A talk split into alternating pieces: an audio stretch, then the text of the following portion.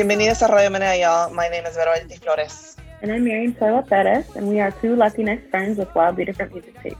Each week we bring you music from the Latinx artists that we love, and this week we are doing an episode all about the year 2001, which, oh my God, was 20 years ago, which for me is really intense to think about.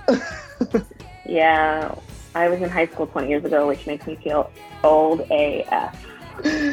I know, I know, for real. I was graduating high school. I graduated high school in 2001. So this was the, for me, I was finishing high school, going into my first year of college, and I was in peak, peak obsession with Shakira, who we are listening to right now. 2001 was her big crossover moment. Let's listen to this song. It's called Suerte. Pechos sean pequeños y no los confundas con montañas. Suerte que dé las piernas firmes para correr sin me hace falta. Y estos dos ojos que me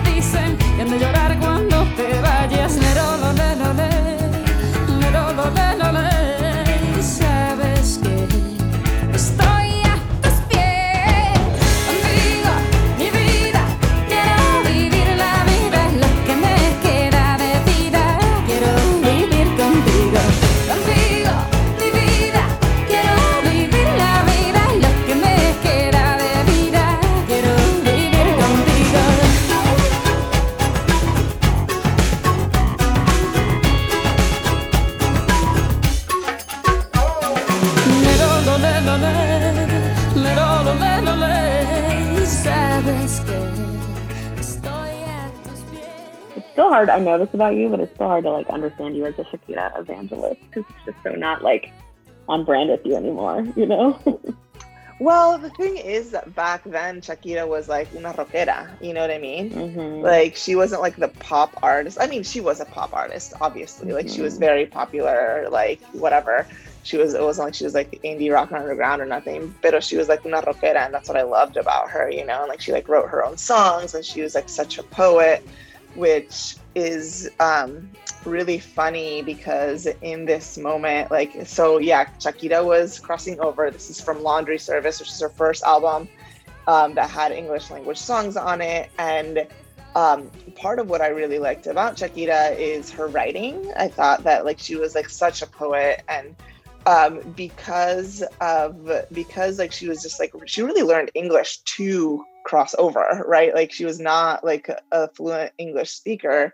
And have you ever had the experience of like trying to translate lyrics for somebody and then be like that sounds so corny i promise mm-hmm. you it doesn't sound like that in mm-hmm. english or mm-hmm. spanish or you know however you're translating yeah totally and i feel like her english language lyrics have that same quality of like they just like sound like so cringy sometimes because it's like they're just translated. Like it actually you can't just you can't pull off the same things girl.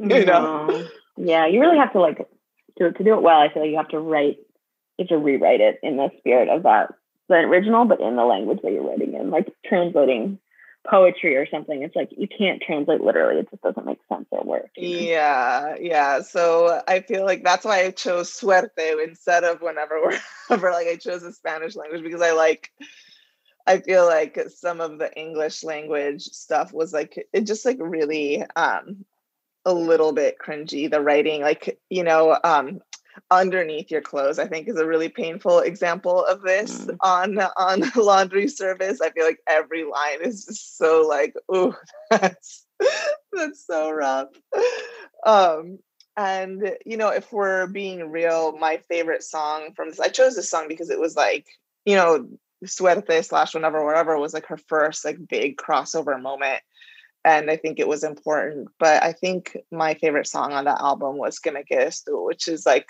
now that I'm looking back on it, is like, you know, feels the most honest to her previous sound, right? So like the sound that like made me fall in love with Shakira.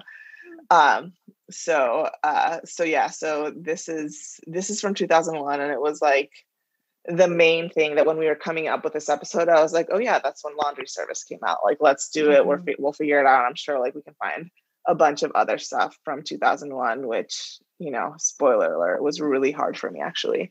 Um, we'll, t- we'll talk about why that was a little bit later. But but yeah. Did you were you into laundry service? Were you into this, Chiquita? So yeah, this year, like we picked this year because we're like, I really liked the 1998 episode we did a bunch of years back, and like I like these kinds of um trying to structure episodes differently. And I feel like you and I that often like are kind of like negotiating that because you're like less into it. Um, mm-hmm. And so, but the 1998 episode turned out really well. So we're like, let's do another year episode. I was like, 20 years ago, like that sounds good. Like, why not, you know, go for 20 years ago as like a hook. But then turns out 20 years ago, like I wasn't listening to Latin music. Like I was in high school, which meant I was spending the least amount of time with my family. Um, and I was driving myself around. So it's like I wasn't sort of forcibly exposed to any the music my parents were listening to. We also didn't spend as much time in Miami. I was like working in the summers, you know, I was like an older kid.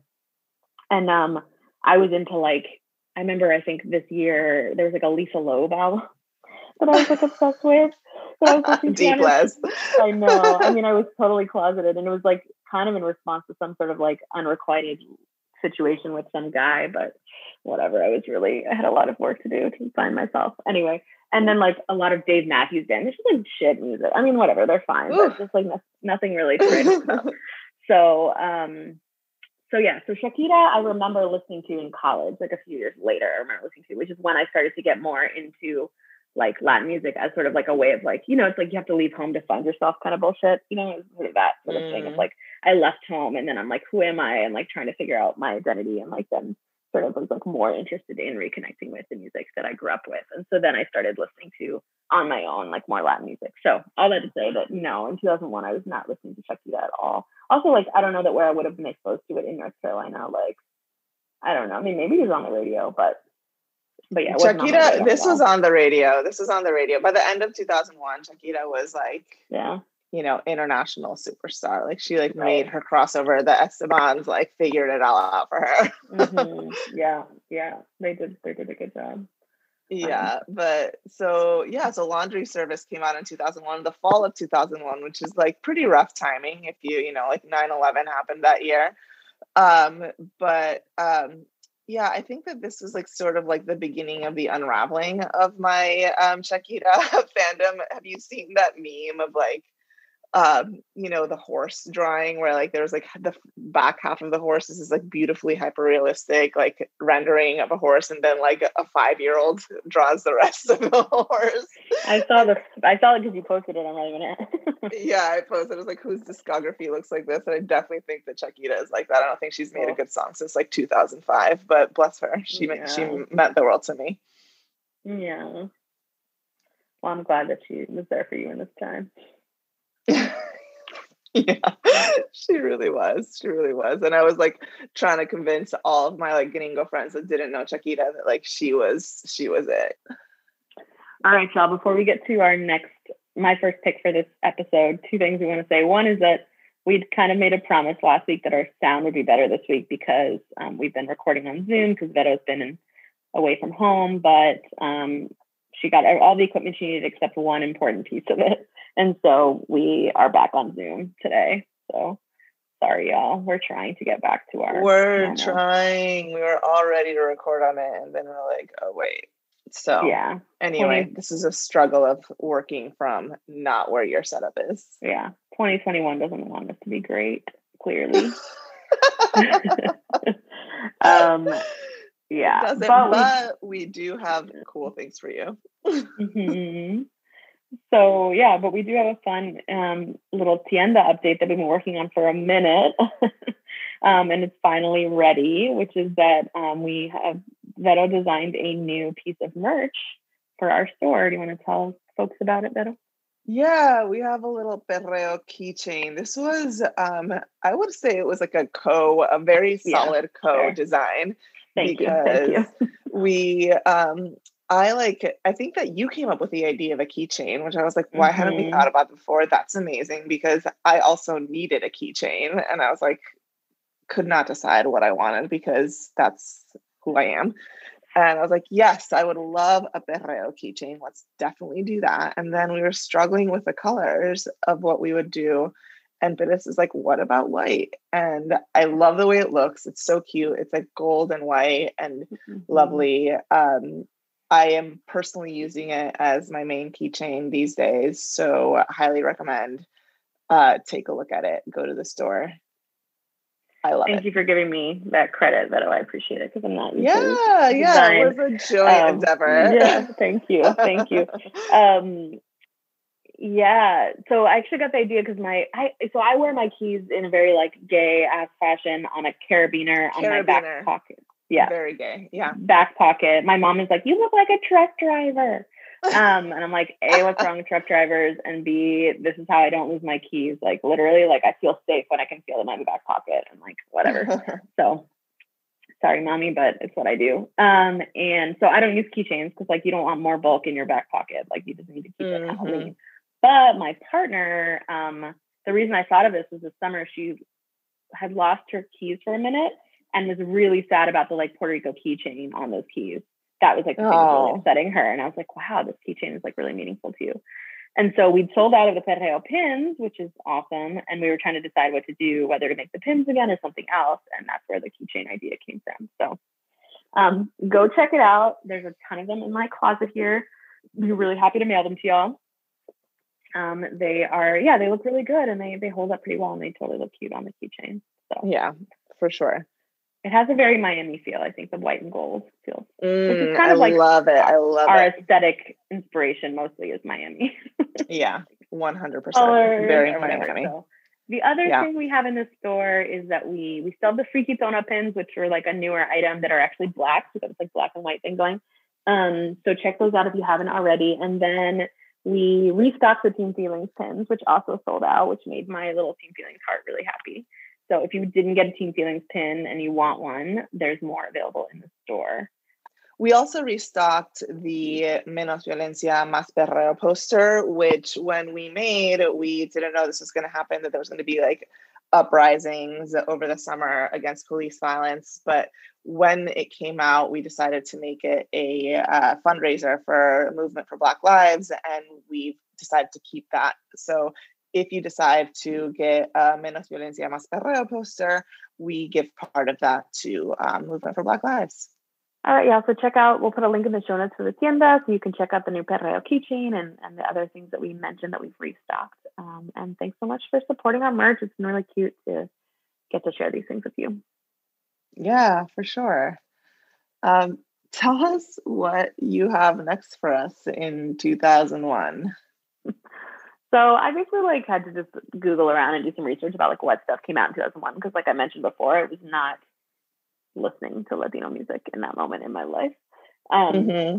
So I've decided that 2001 was like the year of the ballad because so much of what I found from like the top Latin Billboard hits to like just the music that was coming out was ballad. So we're gonna start with something in that vein, which is um, a song by Jose Jose, and it's called Cada vez.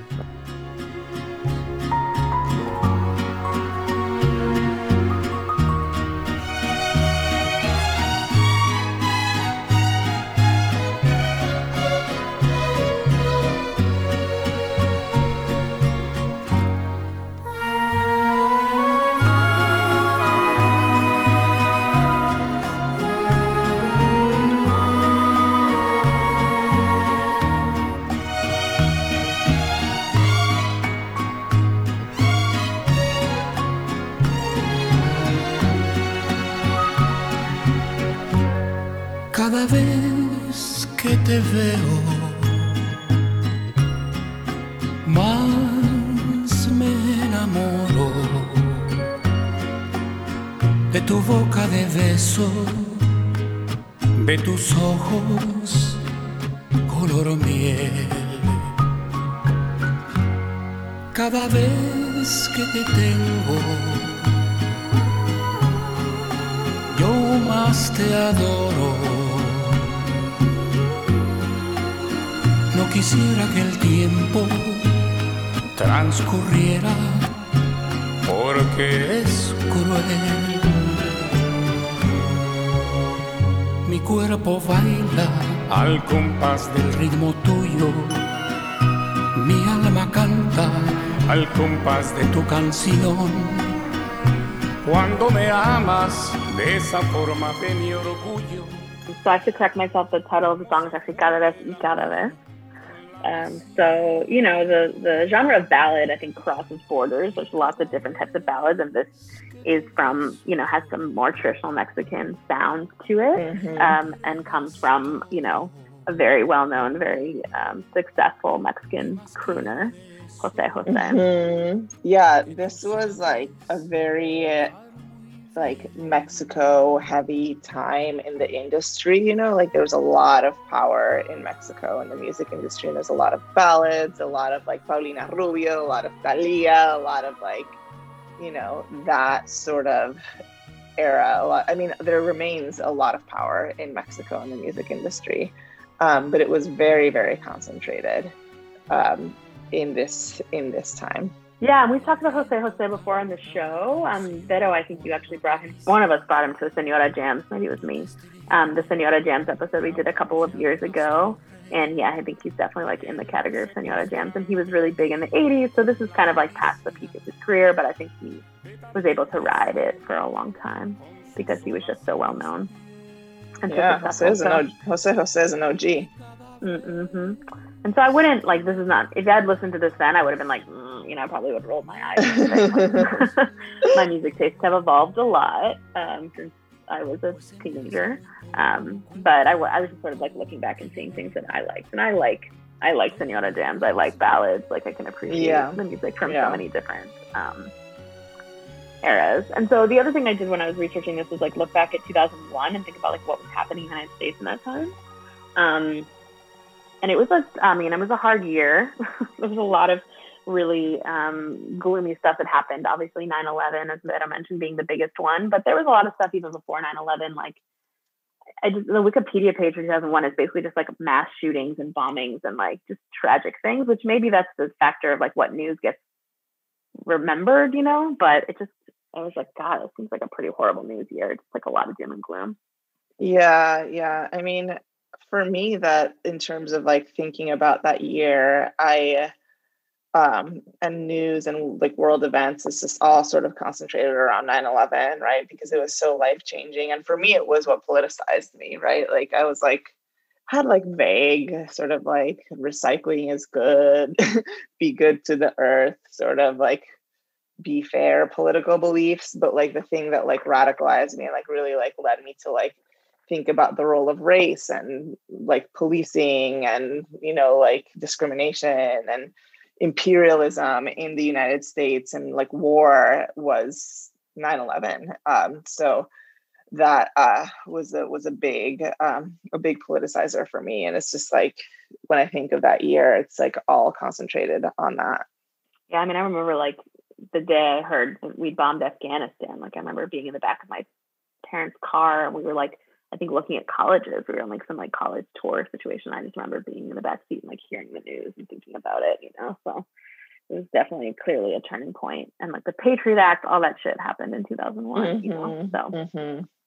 I don't know that we can really claim that this music was influenced by that, given that music is usually made like in advance of the moment, you know.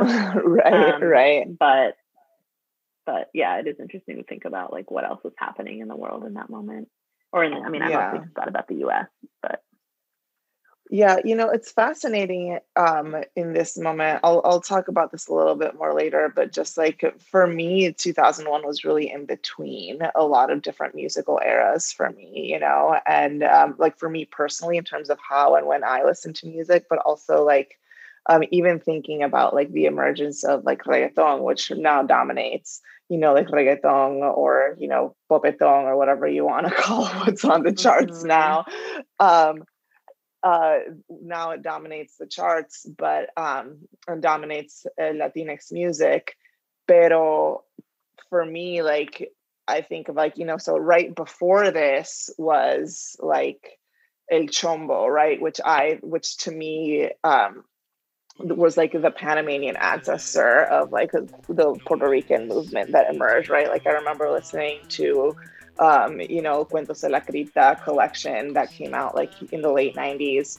Um, and then it, it's just like 2001 i was realizing when i was doing this research research was so such an in-between year just in mm-hmm. terms of mm-hmm. how i listened and um, different movements that dominate um, what we listen to now and also you know like again like i said like mexico was very dominant. The next band that i'm bringing is mexican. This is moenia and the song is called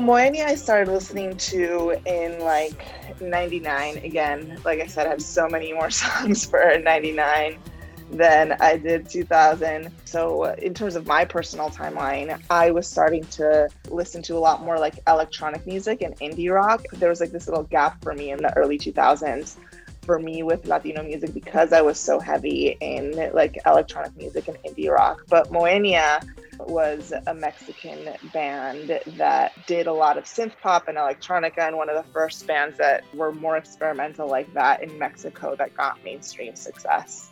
So I really like the song. It's called Mutacion.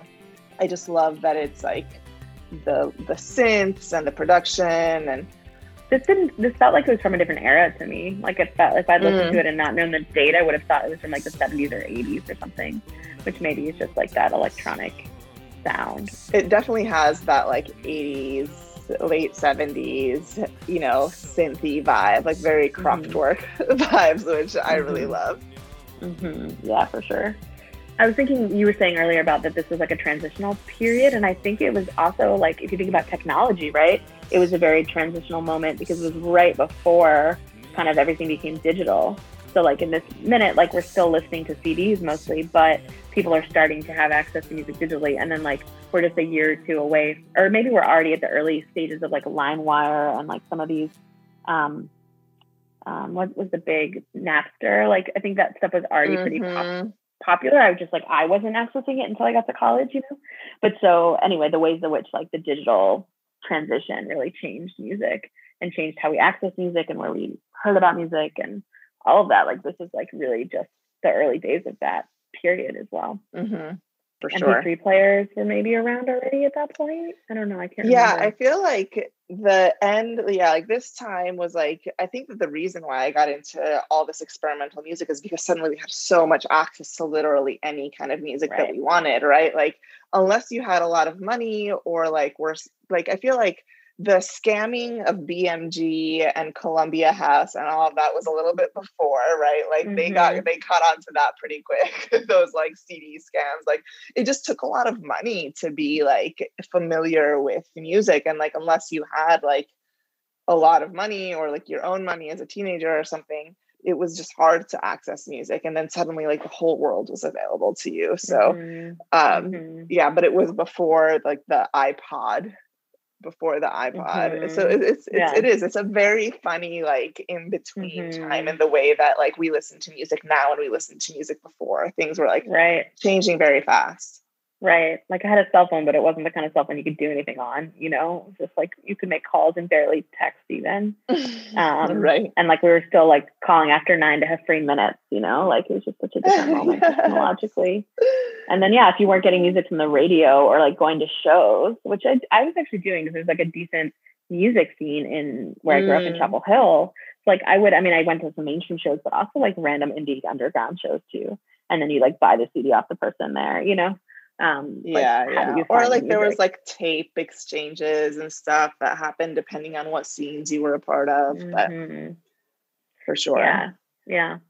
So, so this was a group that you were aware of at the time, or that you kind of looked? at yeah yeah so i tried i think part of the reason why this was hard is that i wanted to like bring music that i was like listening to you know Mhm. like that like Yeah. was like meaningful to me and so yeah so moenia i like started listening to a little bit before um in 99 and then like sort of kept track of them after that because i because i was into into their their vibe. This is from uh, an album called um, le modulor which you know i almost picked another song called que caer um, which is sort of new wavy again like similar sort of um, 80s electronic vibe. And i think it's a pretty solid album actually. I i'm not i'm not mad at it. But I think just doing this episode made me realize that it wasn't until like the late 2000s and early 2010s that I was able to find communities like on the internet who were like looking for and writing about like the experimental and independent music that was coming out of Latin America, right? Like God Mhm. bless Club Fonograma, but like you know, like you said, the charts at this time were super like ballad heavy. And, you know, like I'm into some ballads for sure, but they've never been like my bread and butter, right? Like Mhm. I can get Yeah. into a few of them, but, um, you know, so when I was into like electronic music and, uh, and indie rock, like I sort of stepped away from Latin music because I didn't have like access to those scenes in Latin America. And it wasn't until like later um, later on, like the late 2000s, like I said, early 2010s, that I kind of found on the internet those those folks um, doing stuff in Spanish or Latin Americans doing it in the United States or scenes in Latin America. So, um, yeah, it's it's just like uh, the the in between nature of my personal listening and like the transitions that were happening in the world. Like it made this like a really surprisingly difficult episode to pull together for me. Yeah, it was it wasn't easy for me either. Yeah, turned out to be. It's like three years after 1998, and for some reason, it's like a whole different world. I don't know. It's interesting. So we want to take a minute to talk about our sponsor for today's episode. So today's episode is sponsored by Planned Parenthood's telehealth services, which are so dope and can just be ready when you are. Planned Parenthood's telehealth appointments are high quality, they're affordable, and they're private, just like they would be if you were in the office. And it's a really great thing to take advantage of right now as COVID rates are just like kind of skyrocketing around the country. Yeah, so you can connect with a provider over the phone or over video. Um, there's experts that can help you with birth control or prescription refills or you know other sexual and reproductive health care services that don't require an in-person exam. So you can just skip the waiting room and get the care that you need when you need it. You can learn more about their telehealth services at plannedparenthood.org backslash and we'll put that link in the show notes as well. We also want to take a minute now to talk about our membership program. It's been a minute since we talked about it because it just felt weird, like during COVID times and pandemic times and all the wildness that was happening to talk about it. But we have still been producing membership content for all of our members. And there's going to be like a couple of extra songs on this episode for people who are members of uh, of our membership program. So we just wanted to give that a little shout out and remind y'all that it's there if you can and want to be a part of it. Yeah, we super appreciate the like consistent support. It really helps um, cover the cost of the show and like allowed ourselves to pay. We were able to like pay ourselves a teeny little bit at the end of the year. It's kind of like a little um, bonus to ourselves for the work that we put in. It's definitely still like a labor of love, but um, basically, folks can donate um, five, ten, or fifteen dollars a month and like Beto said, you get access to a separate feed of the show that doesn't have these ads and doesn't have and has an extra segment. Um, almost every episode we have an extra segment that's just for the members. So you get a little bit of a longer episode every week. And then sometimes we'll have little um, store discounts or other things. We, you know, I think we we offered people like a free Donut pin this summer for being a member. So there's like little thank yous and everything in there as we can do it. so yeah, just something to consider if you um, have stable income and you've got a little bit of extra that you want to support us with.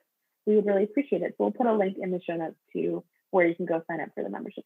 So, what do you have next for us in our 2001 music selection, Bettis? So, um, I wanted to go back to, to, to some of the artists that I was into, like earlier, maybe not since 2001, and see what they were up to in 2001. So, this is a song by Ch- Jerry Rivera, and it's called Quiero.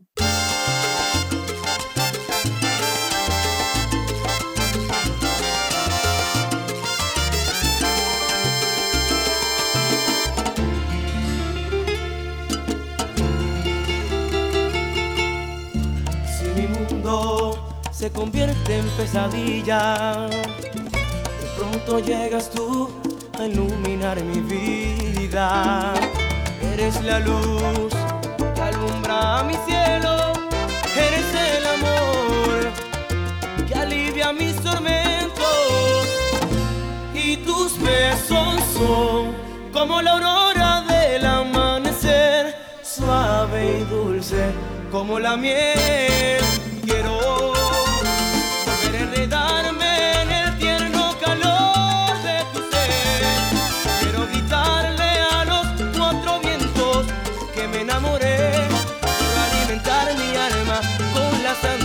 De tu piel.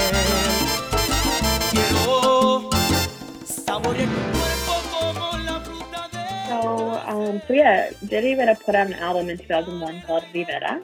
Um, and I was hoping for more of like, because he's one of my favorite falsettos from that time. I was like hoping for more of what I love from him, but it's actually a very different album. It's like basically ballads.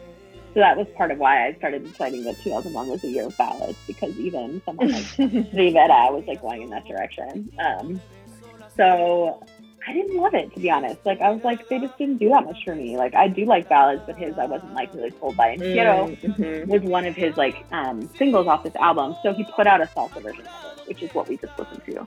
And Got so it. it's not as good as like his other salsa. I mean, I think you know, I think there's some sometimes those feel like when someone puts out a song and then they put out a different version in like another style, it works better. But like in this case, I feel mm-hmm. like it wasn't written as a salsa song, you know? So like it yeah. doesn't necessarily work as a salsa song as well as his actual salsa does. But I wanted to bring it because I wanted to bring something that wasn't a ballad and wanted to talk about this album because I thought it was interesting. He was trying to make this pivot. Yeah, I started looking for some salsa also to bring because the most of the Latin music that I was listening to, I'm, I'm going to say, um, when I in like 2001, 2002 was probably salsa because I was like a regular at the salsa clubs. Like when I was like 18, 19, I would go like weekly with my friend uh, Paola to dance. And so like I was constantly listening to salsa, but I feel like at the salsa clubs, they always play like classics, you know, like they play like your Oscar de Leon, they play like your mm-hmm. classic Jerry Rivera, they play like your Fanias, they play I mean, and obviously some new things, but I like wasn't able to pinpoint like you know like what was happening in salsa in 2001. Maybe I missed something, but um, I was definitely listening to a lot of salsa uh, back then because I was going to the clubs to dance every single week. yeah, yeah, totally. Um, I think it can be hard too when somebody, you know, I've struggled this with like Prince Royce and other people when they're really known for something and they try to go in a different direction. I feel like it's a little bit of a setup. Like, um, if people really loved what you used to do, it can be hard to go in a different direction and still. I don't know, maybe people really loved this in 2001. No say, you know? Yeah, maybe. I mean, it did. It wasn't like on the. I don't think he was on like the Billboard 100, but I don't know. Um, so, uh, yeah, I, I, wish I, I wish we understood more. Like we could actually somebody say like what was happening. You know, we're just like talking about some trends we saw from like our bits of research around, around what was going on in this moment. Um, the other thing that surprised me when I was looking him up again, you know, we brought him before, was how young he is. I think I just like imagine when somebody, yeah. I'm listening to somebody's music when I'm a teenager that he's going to be like really old, but he's actually a baby when he was doing that. Um, he's only His 47 nickname now. is literally El Bebé de la Salsa. That's true. That's true. That's fair. That's fair. and I'm thinking about like Cara de Niño, young. you know. Cara, cara de Niño, pero Alma de Hombre, that must have been about him. so yeah, yeah. Amores como Nuestro came out when he was a babe. Yeah, which is impressive, and also again like a little bit of a setup when you're so successful and you're so young. Like, how do you how do you keep it going? You know. Yeah, yeah, So. no, Jerry Rivera's young. Like I, I also had like a shocker moment with that. I was like, I sort of like didn't connect El Rey de la Salsa to the fact that he was like actually super young. You know, I was like, oh, that's why. you Yeah. know, uh, Yeah, it took yep. me a minute, but yeah, I was like. That was a literal nickname. yeah, he was like, era un bebé, you know, jovencito. hmm All right, what's up next for you? All right, the last song that I'm bringing, I have to confess, came out in 2000, but it charted in 2001, so I'm giving myself a damn pass. this song Mhm. is called La Bomba and it's by Azul Azul. Sensual, Un movimiento sensual, sensual, un movimiento muy sexy, sexy, un movimiento muy sexy. sexy. Y aquí se viene azul azul con este baile que es una bomba. Para bailar esto es una bomba. Para gozar esto es una bomba. Para menear esto es una bomba. Y las mujeres lo bailan así, así, así, así. Todo el mundo una mano en la cabeza. Una mano en la cabeza. Un movimiento sexy. Un movimiento sexy. Una mano en la cintura. Una mano en la cintura. Un movimiento sexy. Un movimiento sexy. Y ahora empieza a menear. Suavecito para abajo. Para abajo. Para abajo. Suavecito para arriba. Para arriba. Para arriba. Suavecito para abajo. Para abajo. Para abajo. Suavecito para arriba. Para arriba. Para arriba. sensual, Un movimiento sensual, sensual, un movimiento muy sexy, sexy, un movimiento muy sexy. sexy. Y aquí se viene azul azul con este baile que es una bomba. Para bailar esto es una bomba. Para gozar esto es una bomba. Todas las mujeres bomba. Todos los hombres lo bailan bomba. Todas las radios lo ponen bomba. La discoteca lo ponen This song, I did not recognize the name at all, but then immediately I heard the first like couple of bars. I was like, oh, right, Yeah. this song. Yeah, but it's just like, oh, I don't know if I know that one. I was like, you know that one. Yeah, I promise. I 100% do. God, it's a good one. This is Yeah. a hit. yeah, it was a good one.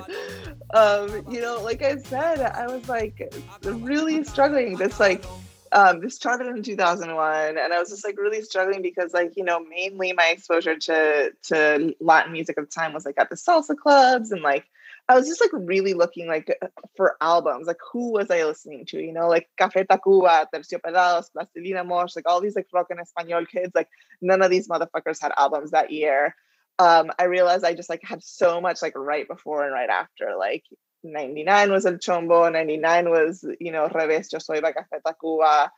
Even like in the pop realm, like Lo Haré Por Ti by Paulina Rubio, that was the year 2000. Like when Juanes blew up, that was like also later in the 2000s. Aserejé by Las Ketchup was 2002. It was just like, oh my God, like everything that I looked but so that's why I was like, fuck it. Like, I know that this technically came out in 2000, but if it charted in 2001, I'm gonna let myself do it. And Azul Azul are actually Bolivian, which I was Oh. shocked to find out. That's cool. Right? Um, I figured they were Panamanian Right. because of the reggae en español sort of Right. connection. So, um, but yeah, they're they're Bolivian. But you know, I guess reggae español has made its way across Latin America because of Panama's influence, right? And there's Mhm. reggae español scenes all over Latin America now. I know that Venezuela definitely has um, a strong one, and um, yeah, I just like I was also trying to pinpoint like what memories I have tied to this song. I like and I really can't pinpoint anything. I don't I don't know how I know it. I don't know how, where I Mhm. know it from. Mhm. I don't know how I listened to it. I don't know when I first heard it, but I just like know it in my bones. Like, yes, of course I know this song. Same, same. No idea where I heard it, but totally know it and love it. And I'm like really happy to be reminded of it. All right, what is the last thing you have for us, Perez? Yeah. So my last song is um, by Marc Anthony, um, and it's called Hasta que vuelvas conmigo. Let's take a listen. ¿Por qué andas creyendo en otros? esos que no quieren verme a tu lado y sin razón de ser, que andan diciendo mentiras para poder separarnos y arruinar este querer, porque andas creyendo en otros y perdiendo tu confianza, esa que recuperé una vez. Mis errores fueron pocos, tus perdones fueron muchos, nunca quise serte infiel.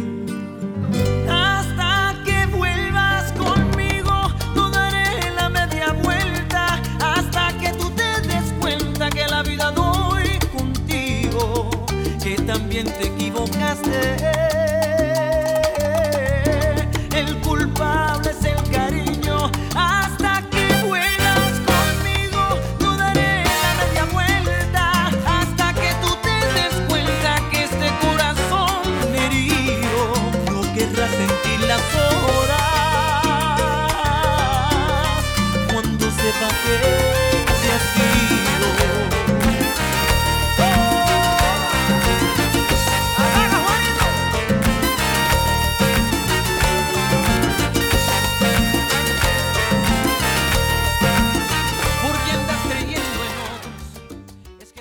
Es que aquí- So if there's one person you can count on to like consistently bring the really good salsa, I think it's Marc Anthony.